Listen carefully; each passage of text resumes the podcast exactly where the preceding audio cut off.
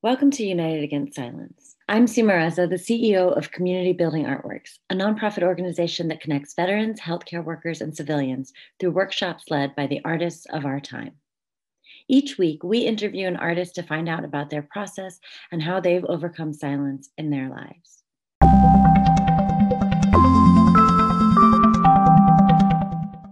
Hari Alluri is the author of The Flayed City, a winner of the 2020 Leonard A. Slade Jr. Poetry Fellowship, and an editor at Locked Horn Press. He has received grants from the BC Arts Council and the Canada Council for the Arts, and fellowships from Las Dos Brujas, Port Townsend, and Vona Voices Writers Workshops. His work appears in the Watch Your Head and Pandemic Solidarity anthologies, as well as recently in Prism International, Solstice, Tinderbox, The Volta, and elsewhere. He spearheaded and edited CBAW's own anthology, We Were Not Alone, and is a frequent facilitator of CBAW workshops and an essential member of our community. Welcome, Hari. I'm so, so, so glad to be in conversation with you. Um, Mutual. And in, in all of these ways that we have been in conversation, um, I met you several years ago through our dear friend Cynthia Oka, Cynthia Dewi Oka, um, who is a facilitator for us and is, is coming back soon and contributed, of course, to We Were Not Alone. Yep. Um, and I really feel like our relationship, though it was like it was love at first sight, like friend love, right at the beginning, we started goofing off and, and doing some miming. Um, That's right. Our, our creative and activism connection has grown during this time that we've been home um, yeah. which is a really beautiful gift of these years and of these virtual workshops. So super grateful for the ways that you've expanded um, my my understanding of community through your you know just knowing you as a person and then also our actual community at community building artwork so super grateful to have you here um, it's uh, like it's one of those things right? The uh the gifts you don't see coming even though like you know you're you know your homies and you know you're doing your thing but then like to start showing up um to the workshops and just being there week after week um you almost feel guilty. I almost feel guilty sometimes for like what a gift it's been. Yes absolutely. It, exactly what you're talking about. And i think what's you know struck me so much about about the way that you move through the world in the past you know years that I've I've been able to witness it close and far. Is your collaborative spirit and your and the patience that collaboration takes and your capacity for that patience? Because I think it's somewhere where I personally struggle and those are the things that you notice in other people. You're like holy crap. Um and it really showed up in this work you did at the helm of the anthology. I was sent you an email last week saying people keep thanking me for the anthology. I feel like they're thanking me for your work because it really was you. I didn't see the anthology um i mean until you put it together right? You and the readers did this work um and I, I you know i sort of like briefly witnessed some of the emails flying by and some of the meeting titles as you were meeting and planning how folks should respond to other people's work and how to frame those conversations. Um, because, you know, I always say at the heart of community is communication and collaboration to go successfully requires really clear boundaries and also really respectful communication. And then, of course, we're working with the work of people's hearts, right? Yeah. Their poems. Yeah. Um, and so it's you, it's it's sacred, sacred work. Can you talk a little bit about how you and that extraordinary group of readers um, went about that task for the anthology? Yeah, it was like I'm just gonna begin by by by naming the readers. You know, Amelia Bain, Shuli Sochil K. Preeti Kaur Dhaliwal, Dartinia Hull, Arthur Kayzakian, Diana Osborne, Deanna Osborne, Martha Peterson, Eric Schwab, Ben Weakley, Kendra Whitfield, and Maiden Wood were like amazing. You know, I would assign people poems to read or pieces to read, and like minutes or hours later, at least one person was on it. you know so i think that part of it sorry? I'm going to interrupt briefly and say that yeah. that list of people includes veterans yeah. from multiple eras. It includes healthcare workers. It includes cbaw board members civilian poets published and emerging writers. So really diverse range of people.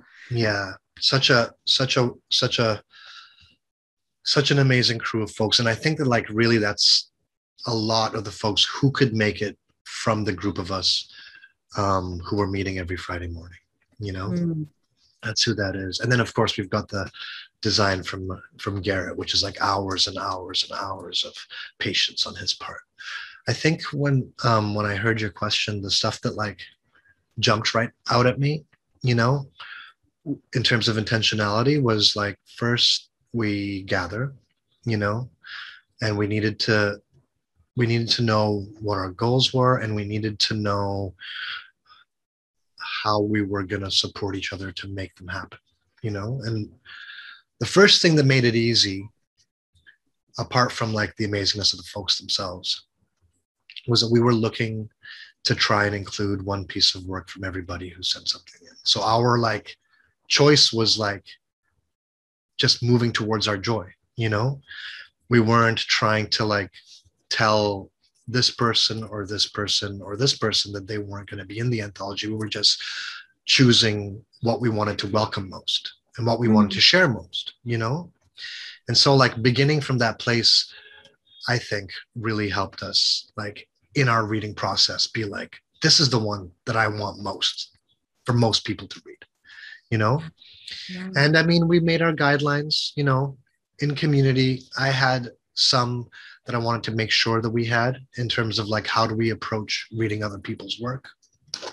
How do you make sure that you're not going to run into your own work and like read other people's comments on it, even as we welcome folks to like, you know, speak generously towards each other's work? You know, um, we're so sensitive writers, and so like, you know, someone being like, I love this one more than this one might be like, but I love that poem so much. Why do you hate me? You know?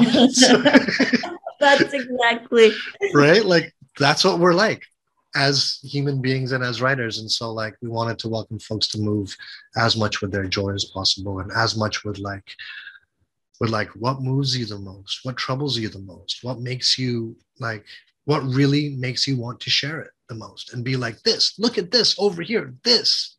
I want you to read this so bad, you know? And I think that's where we where we met. And you know, there were ones where folks would send in three amazing pieces, and the like the most difficult moments were when multiple people loved multiple pieces in a packet of three, you know? Yeah. And I might have a favorite and Arthur might have a different favorite. And we had to figure out, like, again, back to like, what's the one we want to share most with the world? What's the one that we like we needed most and therefore we think that other people might need most. You know what does the most to us for us? And um, you know one of the things that you talk about in workshop and actually that's one of the things we did was the um, the guidelines for for when we go to sit down and write. You know we started with those guidelines for what we're mm-hmm. going to read. You know we're like let's share the stuff that feels the most true let's share the stuff that feels the most needed over you know like what might be the prettier poem for example mm-hmm. you know? And so we started with those things in mind and by starting with those things in mind um yeah i really think we got to the heart of a lot of poems with a lot of heart. Yeah. and that's what we have like in the readings like you know like one piece after another like hits and the people who are receiving them are like wow you know, I've had people respond like, they're like, I don't know if I could have handled three more readers. and not because it was like long, but because it was like so much emotional truth, you know, in a short time. And I think that that's what we made, you know. Yeah, and I've been I've been seeing that in the readings as we've had two so far, and it's like there is not a dull moment. There's not a moment, and you know, we have this combination of some people, it's their very first time being published, this anthology. Um, and we moved from a place, it sounds like, of inclusivity, right? Like, how do we mm-hmm. include everyone? Um, which so much of the industrial art complex is about creating exclusivity, creating this like narrow, narrow lane. Um, and we have this range of really established kind of international voices in poetics alongside people who are being published for the first time.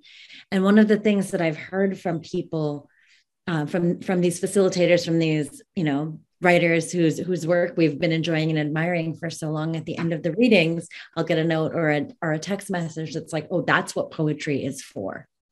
This thank you for this night. This is a reminder of what poetry is supposed to be about.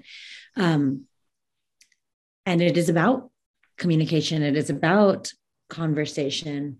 Um, and you've arranged the anthology in such a way that, you know, like, of course, the title is We Were Not Alone, but even our poems are not alone, right? In this anthology, it's like they have this company, they're sandwiched between each other, they're responding to one another.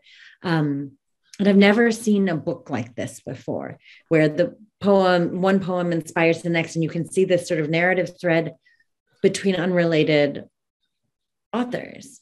Can you talk mm. about like how you made that happen? Or I mean, it's interesting to be creating art using other people's art because the anthology mm. is a piece of art that you created using these individual pieces um, from a group of other artists. I think it, you know, for me anyway, it really goes back to making actual mixes and actual mixtapes and wanting to put, you know, two songs that might not be about the same thing beside each other because of how the beats remind each other of each other. Mm. How like there might be one melody that carries through from one song to the next. And so I've always thought of arrangement a little bit like that.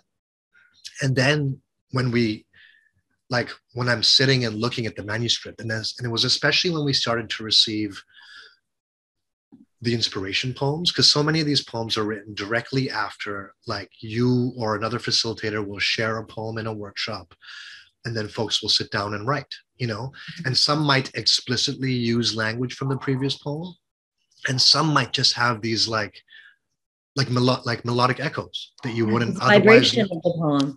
Exactly exactly at the vibrational level the poems are related. Um, they were forged in a relationship with each other. And so when i started to see those pieces show up um, and we requested folks to be like please you know as much as you can remember and sometimes we would like folks wouldn't remember and we would like go digging through the archives you know especially you would go digging through the archives to be like what was the connection? What did i share that day? Was it like march or was that like was that like late january? And then you go back and you'd find you know like like what are the relationships? And um and it just really felt like that was the most natural through line you know? Yeah. and so there is some you know, and again, because of that, um, some of it is arranged uh, temporally, like in time. Like there's a loose, and it's not it's not total, right? But there's a loose, you know, like almost archive of one year of pandemic that flows a little bit like that, but it is um, but it is more like a it is more like I'd say that the like relationships within the poems is more primary, you know? And so you've got the you've got the inspiration poems, you've got the poems that have like relationships with them. And every so often you'll have like one poem that sets off three or four that are in the, you know, that are in the uh in the final in the final book. Yeah. Um and I love those moments. And I find that I then I found that like you would find relationships between poems also that were not necessarily directly, you know, because it'd be like one poem and one poem together, or like one poem and three poems together. And then how do you arrange them overall? And then those kinds of like themes started to emerge. And i find that um i find that when you're working with other people's work um one of the things that I love most, and I learned this from Ching Chen when she did this really cool thing called the Collaborative Manifesto Remix Project, like a bunch of years ago. And what I learned from about my own writing in that process was that like you can take stuff that isn't yours, right? If you follow, mm-hmm. if you like just take a bunch of stuff and follow like what calls you the most, if you're really listening to what calls you the most, um, your obsessions will emerge.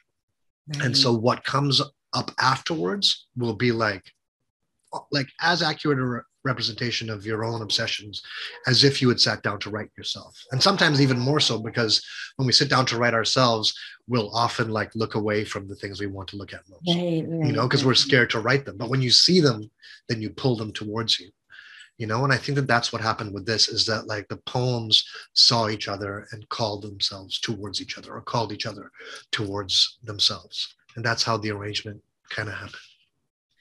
And i i think like i mean it, it's so beautiful to to pay attention to your obsessions as a reader as a writer. It's you know that it's it's our obsessions maybe the the thing that makes us who we are. Yeah. Um i think so. and i think it's also what you said about the temporal sort of arc. We were all though we were in all of these different places we were never in the same room yeah. um literally. Yeah. We were experiencing the world together in such and it, it's the globalization of news. It, you know there there are all of these this confluence of all of these things that's made it that way particularly but even generally like there was never a time that any art was created without the context of the era in which it was created, right? Mm, there yeah. is, I think it's Rebecca Solnit who said there's nobody who is ahead of their time, or was it Adrienne Rich? Because if you know. wrote it, you're in your time, right? You're not right. ahead of your time, you're right in your time. And that I think is such an interesting thing about all of these poems is that even it, you know like there there's this sort of like we were in the same trauma sometimes yeah. there were wildfires sometimes there were earthquakes you know and each week there was something t- for us to come and sit around the table and whether we grappled with it directly or not um, many of the same themes emerge in in that collective space you're reminding me of um, um, there was there's an uh, there's a podcast called Heat Rocks that I love, and they had a DJ on, and they asked these three questions. It was like, was it ahead of its time? You know, was it of its time, um, or was it um, like behind the times? You know, and the response was, it was right on time. Yeah. And I feel like that's the like, like when you, you know, whether it was um, whichever of those poets you named said it you know like that is the thing. Like all of these poems when they happened they happened right on time you know? And they were made like like you said we were never in the same room together but we were like always in the same time together. Mm. and um you know and it, again regardless of time zone we were in the same moment together you know and regardless of place we were um, we were in the same time together. There's a hummingbird flying in front of me. Um, you know and like whether it was moments of violence police violence whether it was moments of like ext- of like when um, pandemic restrictions hit you know differently in different places. Mm-hmm. um, and then there were so many people with individual griefs you know as well as the collective griefs that like we're able to and are able to continue to like support each other in those moments you know when people are willing to look at what's coming up for them the most then other people are able to witness and able to like connect to what they need to connect to the most. And i think that that runs again it runs like all the way through this um all the way through this anthology but it does that because it runs all the way through the work that cbaw does you know yeah. and the artists that are invited and the um, and the questions that you ask you know the questions that we ask like you said if there's like our obsessions lead to our questions and then the ones that we're like willing to grapple with the most are the ones that we're going to put on the page you know and sometimes they're hiding and like they find their way through anyway you know Mm-hmm. and that shared space allows us to like return to them and like return ourselves to ourselves in that way even as we're sharing time you know those like writing moments we're really like able to return to ourselves in ways that so many other practical uh, practices and um, conditions of our world prevent us from from doing. Yeah. And and you know on the on the topic of griefs right? As our community has been meeting for all of these years um now but you know month after week after week after week and people are going through these kinds of losses grappling with personal illness or the loss of parents.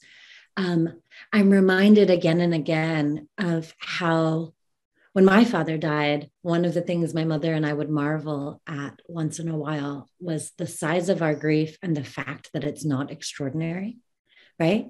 That this is something that everyone goes through and everyone feels it this big. And at the same time, we feel like, how could anybody survive this size of grief?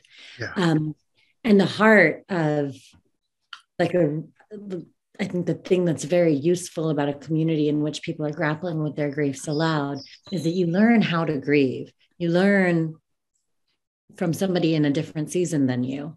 Um, and Mm, so many of the spaces that we're in are like limited. You know, we're always talking about which Yeah. generation are you, Gen X, are you millennial, are you whatever. yeah We're always talking about these ways that we are within a sliver of um, a group. But being in a place where people are at different different ages and at, different stages of whatever it may be, I've learned so much about how to grieve, which is really the other side of how to love, yeah. Right? that's right. Um, that's right. you can't have grief without love.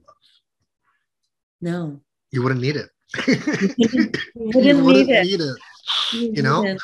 and so yeah. And so like you say the flip side of that is that like is that um if you have love you must always have potential for grief you know? And if you have grief then there's also the potential for love. Yes, capacity is the is capacity is there right? Because you wouldn't. Yeah. it wouldn't be possible without.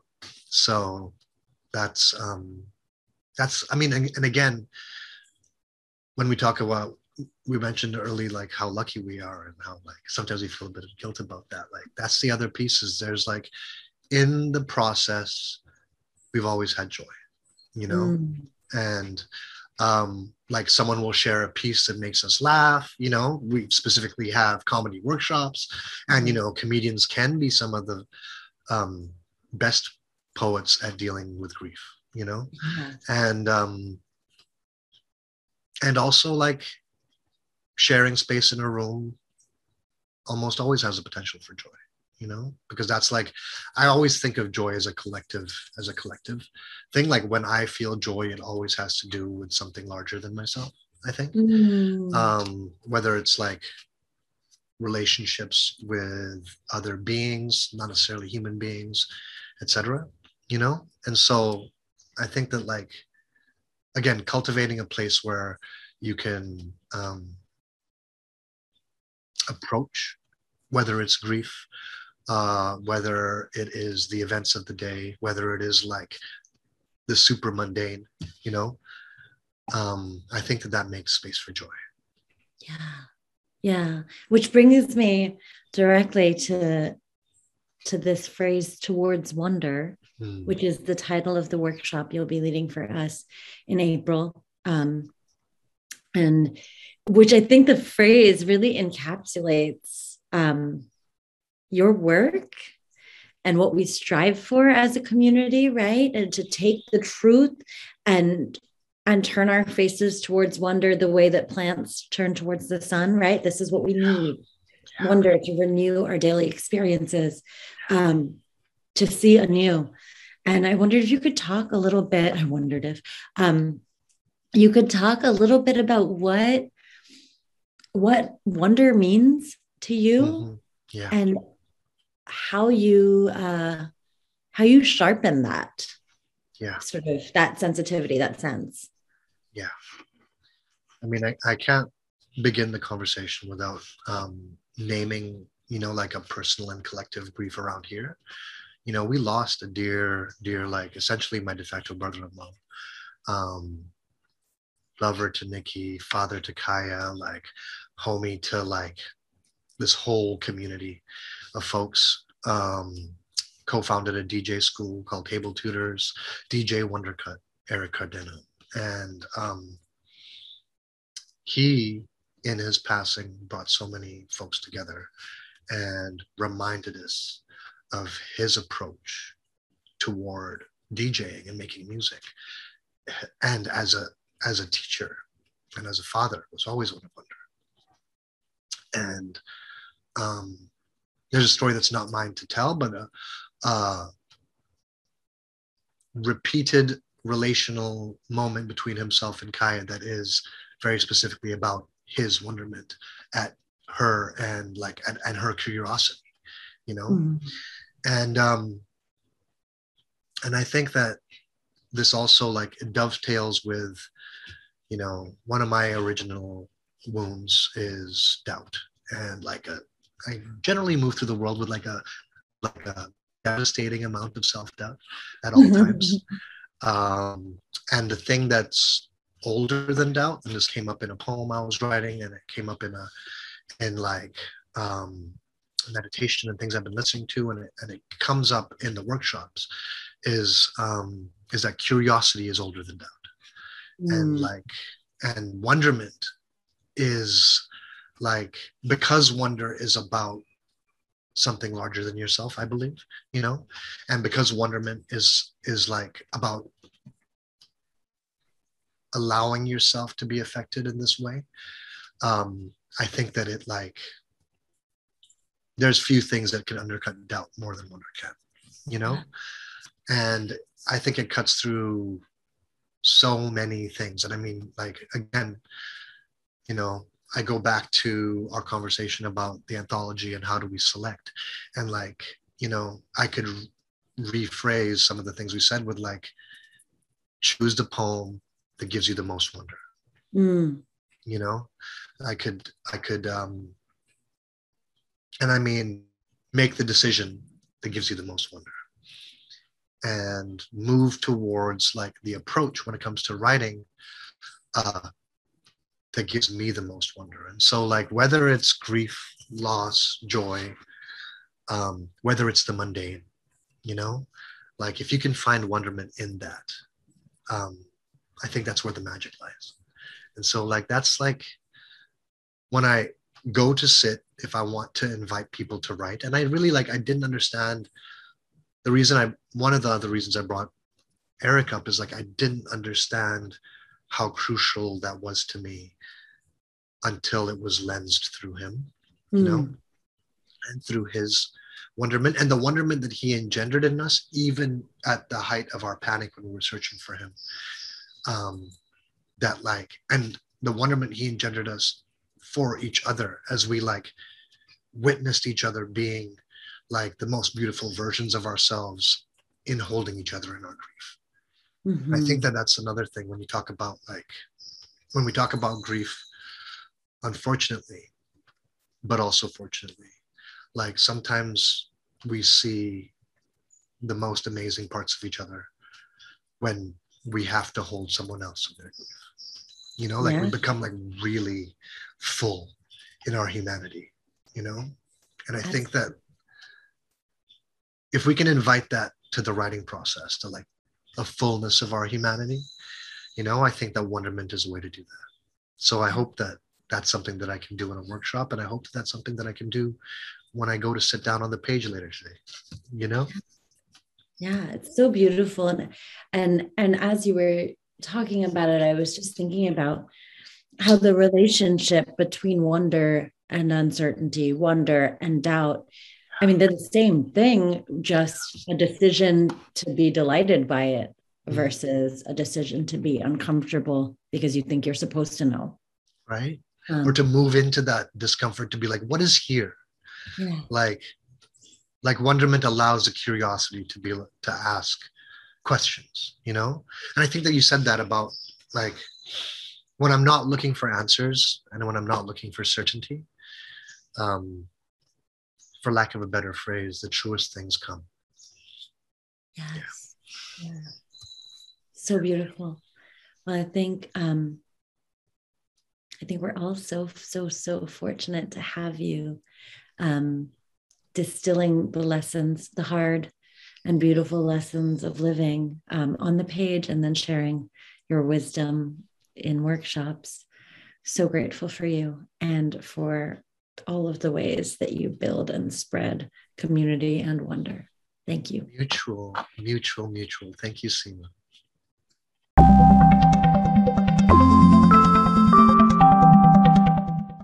Thank you so much for listening to United Against Silence. I'm Seema Reza, and I hope we see you at a workshop soon. You can see our full schedule at www.cbaw.org.